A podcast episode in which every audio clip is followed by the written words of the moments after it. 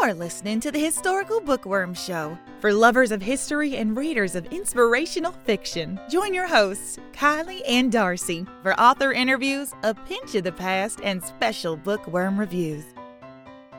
Hi, this is Kylie Woodley. And Darcy Fournier. Today's guest says she hears voices, loud, incessant, and very real, which basically gives her two options choke back massive amounts of Prozac or write fiction. She's been writing since she discovered blank wall space and crayons. She seeks to glorify God in all that she writes, except for the graffiti phase she went through as a teenager.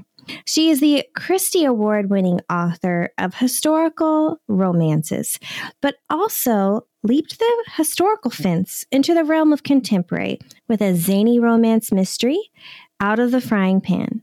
Michelle Griep, welcome to the Historical Bookworm Show. Hey, thank you. Thank you for having me back again. We are so excited to have you back. You joined us in February of 2020 to talk about your book, The Thief of Blackfriars Lane. But before we dive into a discussion of its sequel, let's start with something fun. As a writer, what would you choose as your mascot or spirit animal? Well, I can tell you what it wouldn't be. It would not be an armadillo because currently I am fighting the battle of the century against this pesky animal. He has been digging up my gardens. I'm so angry, but that's off topic. So, um, sorry. I'm just, I have a little bit of rage about that thing. um, so let's see. What would I choose? I think I would go with a hummingbird because hummingbirds love flowers like I do. They can be somewhat elusive, which I always strive to be. And you just never know when they're going to show up, which I do have a bad habit of being late to things. I'm going to go with a hummingbird.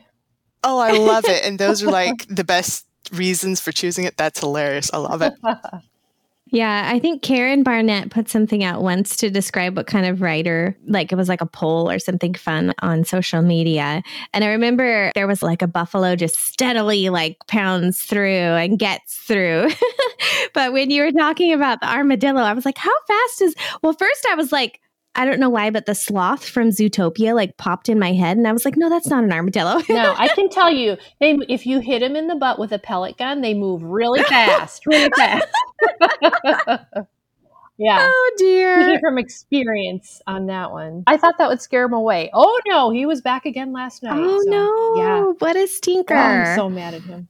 My granddad had a garden and he had groundhogs that he fought like every year until finally he got a little dog who would run them off. And that, yes. that was finally the thing that was successful for him. I don't know what you do for an armadillo though.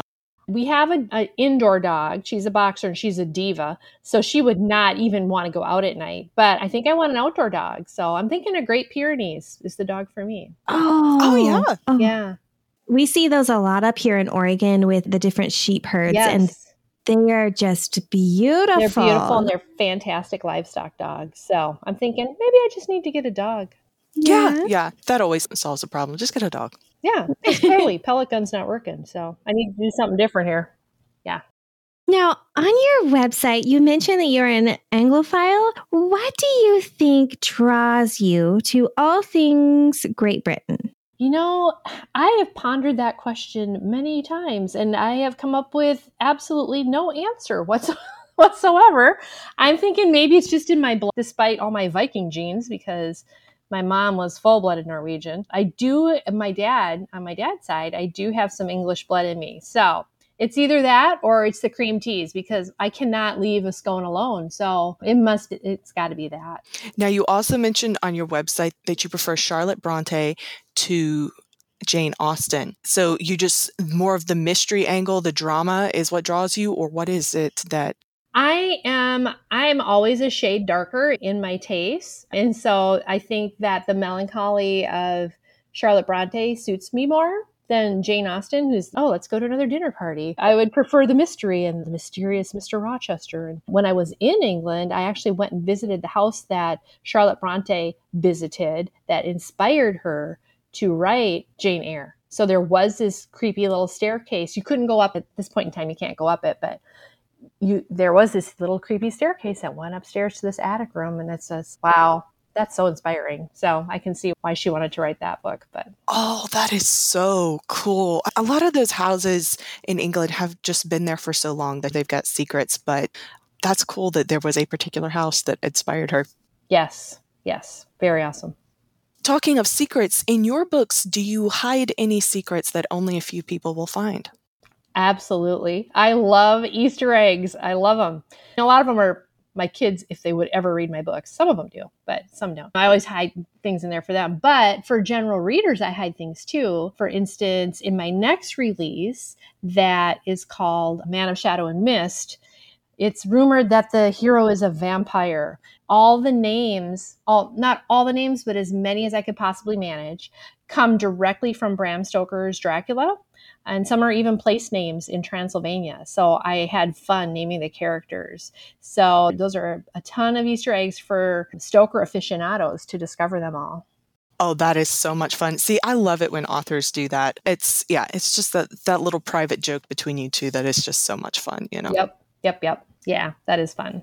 Yeah, and it's really wonderful to see like bits and pieces of a book that you love in a book that's new to you. Because like when you finish Jaime Jo Wright, she did something uh, probably not similar, but she used different things from Lord of the Rings in her book. Oh, I don't remember. It was the one with the lake something the souls of lost lake. So as a lord of the ring fan i was like oh, oh that's so neat. I just felt even more connected with the book and with the character. So that's really interesting. That's really cool that you're going to do that. I love to do that. So yeah there's always something in there that you'll find.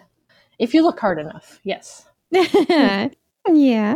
So, is there anything especially interesting that you haven't covered in other interviews that you could share with us? Or perhaps there's something God's laid on your heart that you would like to share with your readers? Well, I guess the thing that I appreciate most about fiction and about God is that both open our eyes to the way things could be. Like fiction presents possibility, it plants seeds in your imagination and it expands your mind, if you will. And God has done that for me so many times on my faith journey. Just when I think I know how things are going to work out or how something should turn out, then you know what? He goes and blows my supposed knowledge to bits. So, as much as I'd like to make this world out to being black and white, I think it's important we remember that it's God who created the rainbow and I just find that the older I get, the less that I know. We can become so highly educated, but really, what do we know? So I guess that's something that's never been covered in an interview. I like that because I don't know, sometimes you get stuck in your little ruts, reading the same things or just doing the same things. And then maybe you run across a passage in the Bible or you watch God work out a situation in your life and it does blow your mind. And I like to say that if God didn't blow our minds, if there wasn't stuff that we couldn't comprehend, then he wouldn't really be worth worshiping anyway. So, right. Yeah, I had an experience. Actually, it wasn't recently per se, but I was listening to a sermon and the pastor was preaching straight out of the Bible and he totally blew up a preconceived doctrine that I had always had. And I was like, oh, wow, it's just amazing when God does that. Yeah, I know. I love that. I love it when he does that it's not always comfortable, but you know what? Afterwards, you go, oh, wow, that's mind blowing. So, yeah.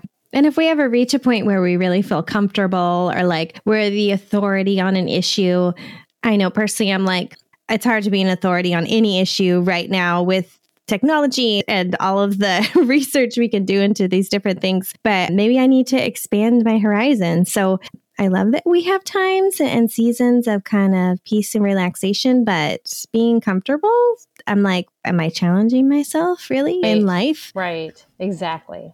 Yeah. Things are not always as black and white as we to make them out to be. Yeah. Well, let's dive into talking about your latest release, The Bride of Blackfriars Lane. Detective Jackson Forge can hardly wait to marry the street sly swindler who's turned his life upside down.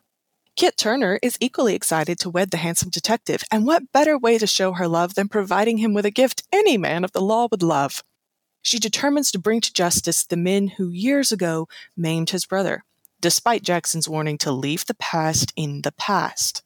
As she digs into the mystery of what happened, she unwittingly tumbles into her own history and endangers her future happiness with Jackson. So, this book gives us another adventure with the characters from the first novel in the series, The Thief of Blackfriars Lane. Did you know when you wrote the first book with Jackson and Kit that their adventures would continue to a book two? I no, no, not at all. I had no idea. Not until my first hint was when I finished the manuscript and I ran it past a few of my early readers and critique buddies. And they're like, oh, you're not done. We're not done. We need more. So I didn't know I was going to write another one. But then when I finally turned it into my editor, she's like, oh, yeah, we need to do another one. So I only had one intended adventure for them, but I guess Jackson and Kit and my readers had other things in mind. So surprise. Gotta love those readers. Give us yeah, more. Give us more. Yeah, I know. yeah. And I love that we're finding out a little bit more about Jackson's brother because in reading the first book, those scenes with where he was thinking about his brother and maybe and there you could just feel how heavy his heart was. And the first book ended wonderfully, but I just love that we're visiting that again. And I really hope he gets some justice and some clarity on that. Yeah, I don't know because there is going to be a third book, but I have no idea what's going to happen in that one. So I'm just in brainstorming mode right now. I love it. I don't know. A lot of times I fall in love with characters and I'm like, I want to see what happens after the happy for now or whatever. And so seldom do you actually get to see that. So I think this is super cool. Yeah. Well, good. I'm glad you're excited. It'll be fun. I love writing these two. They're so sassy and at odds with each other, which is so like real life. And I think it'll be fun to write. Oh, yeah. So, while researching for this book, did you run across some interesting or surprising tidbits about the Victorian era? I feel like with a detective and a street sly girl, there there's going to be a little bit, I don't know, I feel like you had to run across some pretty interesting stuff during research. I, well, that's what I love doing research and I love finding little tidbits and bringing them to life in story. And even in the opening scene, I've got Kit and Jackson working undercover in a dust yard I had never even heard of that term before. I had no idea what mm-hmm. dust yard was until I was wasting time watching YouTube one day. And I came across this video called Surviving a Day in the Victorian Era, which it's a reality show. It's only four episodes, I think. But it took modern day people and put them into a 19th century simulation of what life would have been like. And the very first experience they had was working in a dust yard. So, just so you guys know, or listeners can know, a dust contractors were responsible for dust collection and sweeping the streets. And you're like, okay, why do these people have so much dust? What's going on? I know my house is dirty, but I don't need a dust collector to come and get it. Well, think about how they heated their homes. They used a lot of coal. There was a lot of ash. So they would collect the ash, which created dust. And they established dust yards for not just that, but for also all the things that they swept up off the street. So essentially, these were early recycling facilities where they would separate materials and then sell them to, to other people. So I thought, hey, what a great place to hide something that was stolen. So that's where the whole idea for the first scene came from was from me wasting time on YouTube one day. Well, that's really neat. I'm honestly just Googled that and I am definitely going to watch that when we're done recording. It's really fun. There's, like I say, I think there's four, four in the series and it's very interesting. Oh, neat. Yeah, we'll put that in the dust yard link. Okay, yeah, we'll put that in in the show notes too. If anyone wants to watch "Surviving a Day in Vict- the Victorian Era," we'll have that there at the bottom. That'll give you a good visual of what a dust yard was like. Yeah, in mm-hmm. preparation for reading the first scene of the book, right? There you go. There you go. That's actually really cool that they did like a recycling facility because you read about how in the big cities like during the middle ages and even coming out of them they there was always this problem with trash and waste and get, getting rid of this in a way that doesn't pollute the river and pollute the fields and stuff like that. Yeah you don't think about all the coal that they burned and how much dust and ashes that would generate but that's very fascinating. Yeah it's very cool. Yeah that was a fun little tidbit. Yes. So Jackson and Kit are fun characters, but I feel like it's always a secondary character in the story that is going to steal your heart too. So, who is your favorite secondary character in this book? Well, I have a lot of favorites, but the one that really stole the show, and I think early readers would agree with this, is that it's Jackson's brother, James. He's the one that steals the show. As a teen, he suffered a severe head injury and has never been the same since. And though he's a giant of a man, his mentality is that of a child. And it's just he's just endearing to to the reader, to me. I think it's important to create characters that are outside the norm and cast a positive light on those who struggle with very real physical or mental impairments. And so he's he James is my character that does that. So that even if you suffer with a mental or physical disability or impairment, you're still valuable. James plays an integral part in a particular scene. I don't want to give too much away, but he saves the day. Yeah, he's, he was valuable and sweet, a gentle giant. Yeah, I love that when you have a, a, character that, or maybe a personality type that we as a society tend to take for granted or maybe underestimate their capability and they shine through in some heroic way that's really beautiful. Yeah, he was really fun to write. I had a good time with him. I feel mm-hmm. like in our society we have such a tendency to just manage not to expose ourselves to people who are different from us, whether it's a physical or mental disability, or honestly, if it's even just people who believe differently from us. So I like that you've brought in this character that maybe represents a lot of people that a lot of us haven't met and open our eyes a little bit. Right. Mm. Yeah. So, what is up next on your writing schedule, so to speak? Okay. Well, as I mentioned, I just, I think I mentioned it, maybe I didn't. But I just turned in a manuscript that is the second book in my Of Monsters and Men series. And this story features author Bram Stoker, and the hero is a rumored vampire. Of course, he's not. How many of us deal with wrong perceptions of who we really are and wrong perceptions of who people think we are? So, the book's called Man of Shadow and Mist, and that will release next June. And with that one finished, I am now on to brainstorming a third and final adventure, as I mentioned, for Kit and Jackson. So you will have to stay tuned for that one because honestly, I have no idea what kind of shenanigans they're going to get into. But they will definitely turn London upside down as they usually do. They can't help themselves. I know. I know. So it'll be another zany adventure with those two. Oh, fun.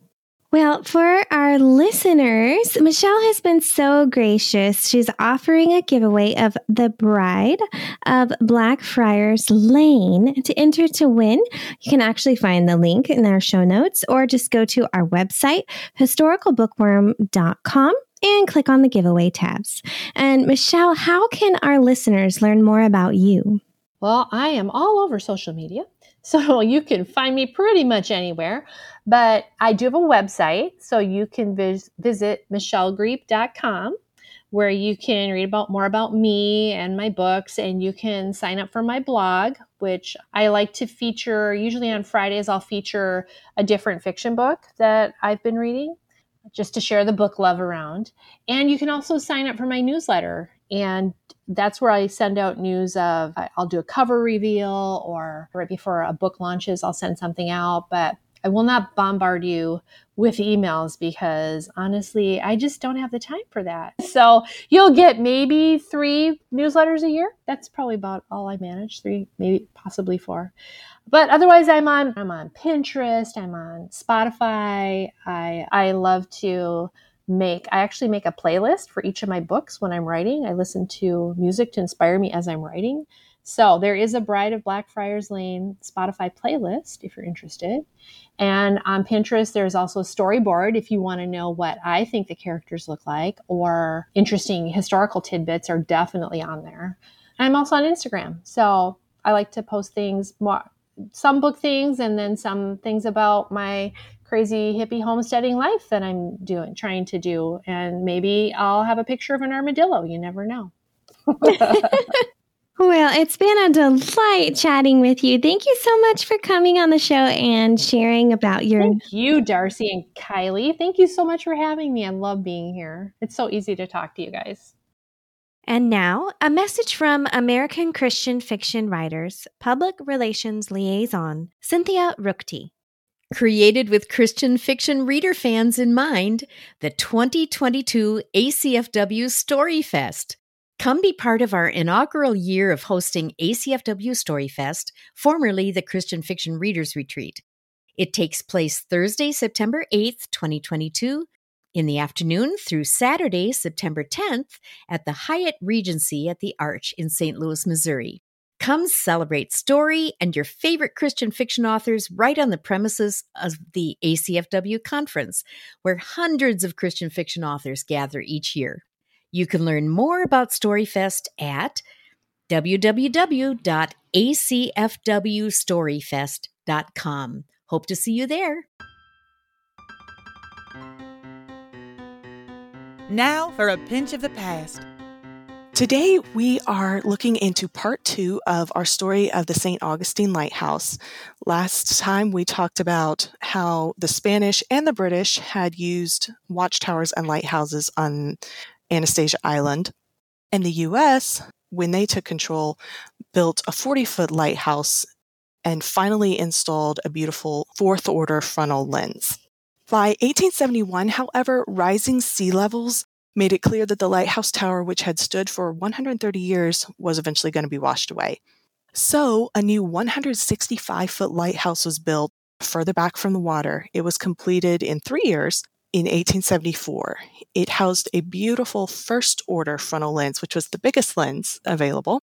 And it shone three fixed flashes 19 to 24 nautical miles out to sea, depending on atmospheric conditions.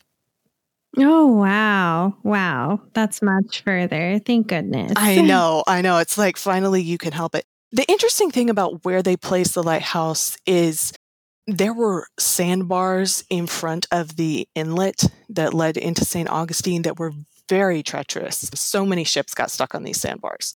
A large keeper's house was built near the base of the lighthouse. The head lighthouse keeper and the first assistant each had two rooms downstairs and two rooms upstairs for their family use. But the second assistant, he had one room upstairs. It straddled the entrance hall that was downstairs. He could be married, but he only had one room. So, yeah, definitely in the assistant Yes. level responsibility and pay. right, young guy moving in, learning the ropes, that kind of deal. Now, the house featured no indoor kitchens due to heat, it's Florida, and of course, fire hazards. So instead, they have two outdoor kitchens flanking the house in the back. It also has a basement, which is unusual for Florida, but they built it on a high ish point for Florida. And so it had a basement with cisterns for rainwater and storage. Wow, that sounds really neat. And I like the idea of the outside kitchen. I know when we lived in Texas, sometimes it was so hot, I would do anything to not cook. It's like, I'll grill, I'll do, well, no, because then Mm, you'd be Well, outside. but- sandwiches. yeah, sandwiches, salad, that's it. Yeah.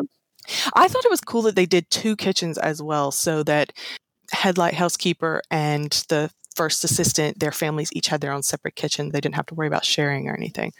Yeah. Yeah, that's good. I would definitely want my own kitchen if I was there. I know. Do you remember in Anne of Green Gables where Marilla is talking about her friend Mrs. Lynde moving in, and she says, We'll get along fine as long as we restore that back kitchen for her to use. Because the problem when two women live together is when they share their kitchen.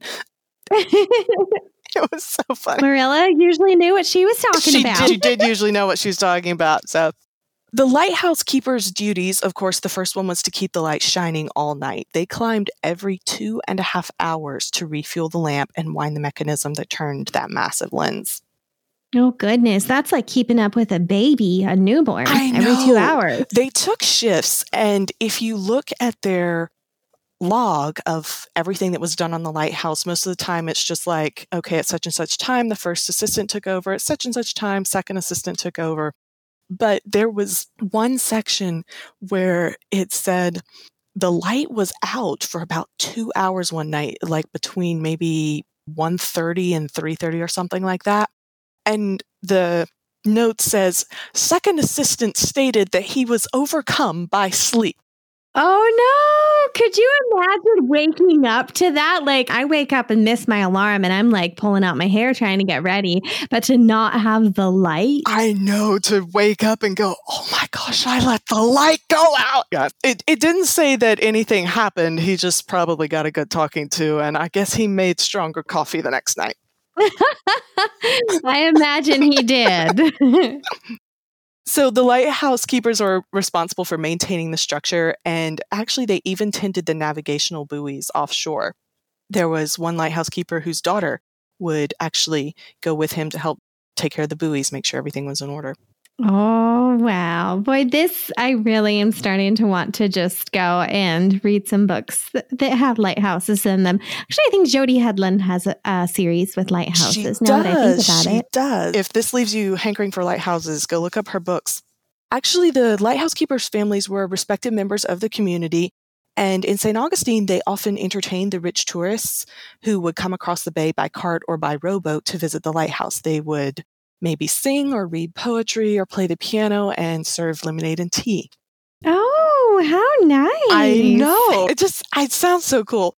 But it was interesting to me. Older children had to know how to tend the light in case some emergency incapacitated all the keepers. Oh, wow. I know. Well, that's neat. Yeah, you think about it. I don't know how old, but maybe by the time they were 12 or 13, they would know how to tend the light and take care of it just in case something happened. They had three keepers, but older children still had to know. Wow. Now, two women actually served as keepers at the St. Augustine Lighthouse, both actually after they were widowed. Maria Andrews' husband fell to his death while painting the lighthouse in 1859, and she took over for him. Yes. Aw. I know it is. And then 30 years later, in 1889, a second assistant keeper died of tuberculosis, and his wife, Kate Harn, stayed on in his place. Oh, that's nice. It is. It is. It's cool that they probably knew as much as their husbands, so why not? Mhm. Yeah. I, I imagine if they were training kids, that the wives would definitely know. that the wives would definitely know what they were doing exactly. So, five years after the lighthouse lamp was converted to electricity in 1936, the Japanese attacked Pearl Harbor, and a coastal lookout building was constructed at the St. Augustine Light Station. It didn't really receive that much attention, but it was built. And then in April of 1942, a German submarine sank a U.S. ship off the coast of Jacksonville, which was only about 30, 40 miles north of St. Augustine. So that really brought the war into everyone's front yard. And so citizens started using blackout curtains, and the lighthouse actually reduced candle power so that it wouldn't be backlighting any ships that were close to shore and just making them targets for the submarines. Mm-hmm. Wow. Yeah. Now, in June, another German submarine dropped four men carrying explosives just a few miles north at Ponte Vedra Beach. They were caught and executed within weeks, but after that, Coast Guard patrols on the beach were constant. Armed guards watch from the lighthouse 24 hours a day, and today you can still see the building that was the barracks for the Coast Guardsmen and a large shed that was built for their jeeps on the lighthouse property. It's always interesting to see the way that the different wars made their stamp on significant historical like landmarks in our country. I know that's just reminded me of that book by Elizabeth Musser. What's it called? Midnight Ride? No, that's not it. I can't remember the title, but I remember that it did feature the Coast Guard patrol. Yeah, it's by Way of Moonlight by Elizabeth Musser. Perfect, perfect. By 1970, the keeper's house was no longer in use. It was considered just excessive. You didn't, when you didn't need to carry oil up the stairs to every two and a half hours, it wasn't really needed for the keeper to live that close. Mhm. And actually, a fire destroyed the interior in 1970. And then in 1980, the lighthouse was nearly bulldozed to make way for development because it was just considered unnecessary. But the local Junior Service League fought to keep it operational. Vandals shot the Fresnel lens, broke 19 of its prisms. So in 1991, the light was replaced with an airport beacon. But the amazing thing is, in 1993, the restored original lens was once again lit in the lighthouse. I don't know how much money that cost exactly, but it was a big deal. They had a celebration and fireworks and everything when they relit the lens. Wow, I'm so glad they were able to restore the actual lens. I know. That's it's it weighs like two tons. It's a huge thing and it dates back from the 1800s, so it's amazing. Today, the lighthouse and the restored keeper's house operate as a nonprofit museum. The lighthouse's daymark, which identifies it during daylight for navigation purposes, is black and white stripes swirling up the tower with a red lantern on top. Its beacon sweeps in a 30 second rotation, still keeping watch over the St. Augustine waters. Time for our bookworm review. When the Nazis march towards Paris, American ballerina Lucie Girard buys her favorite English language bookstore to allow the Jewish owners to escape. The Germans make it difficult for her to keep Greenleaf books afloat, and she must keep the store open if she is to continue aiding the resistance by passing secret messages between the pages of her book. Widower Paul Aubrey wants nothing more than to return to the States with his little girl but the U.S. Army convinces him to keep his factory running and obtain military information from his German customers. As the war rages on, Paul offers his own resistance by sabotaging his product and hiding British airmen in his factory. But in order to carry out his mission, he must appear to support the occupation, which does not win him any sympathy when he meets Lucie in the bookstore. In a world turned upside down, will love or duty prevail? Today's bookworm review is brought to you by Allison Treat, an author and podcast host of Historical Fiction Unpacked. You can connect with her at AllisonTreat.com. Until Leaves Fall in Paris was a lovely novel. Although the male protagonist, Paul, made an appearance in Sundin's previous book, When Twilight Breaks, this novel can be fully enjoyed on its own. Lucie's character was well developed and delightful. Lucie felt that she wasn't smart, but she worked through these insecurities and learned to appreciate her strength. Paul's daughter, Josie, is a wonderful addition to the book. Paul doesn't recognize the intelligence and creativity in his own daughter. He's very business minded, and he sometimes overlooks the beauty right in front of him. Josie writes and illustrates stories about a character named Feeny, who represents herself, Josephine, and she fights against the rock monsters, which represent the Nazis. Paul doesn't understand the allegorical meaning of the stories. He thinks this is strange behavior, perhaps brought on by her motherless state. And he's embarrassed by it until Lucie shows him the brilliance his daughter is exhibiting. In her own way, this child is processing their lives in German occupied Paris. I did not find any of the content offensive, but I'm not as conservative as some readers. Tobacco and alcohol are mentioned, as well as marital affairs. The romance between Paul and Lucie was brilliantly executed. If you'd like to read a World War II romance set in the midst of German occupied Paris, with a bookstore based on Shakespeare and Company as the main feature, you will love Until Leaves Fall in Paris. Mix in the gripping suspense that naturally arises from these two Americans' involvement in the French resistance, and it's unputdownable. You've been listening to the Historical Bookworm Show, where history meets fiction. For more information, find us at historicalbookworm.com.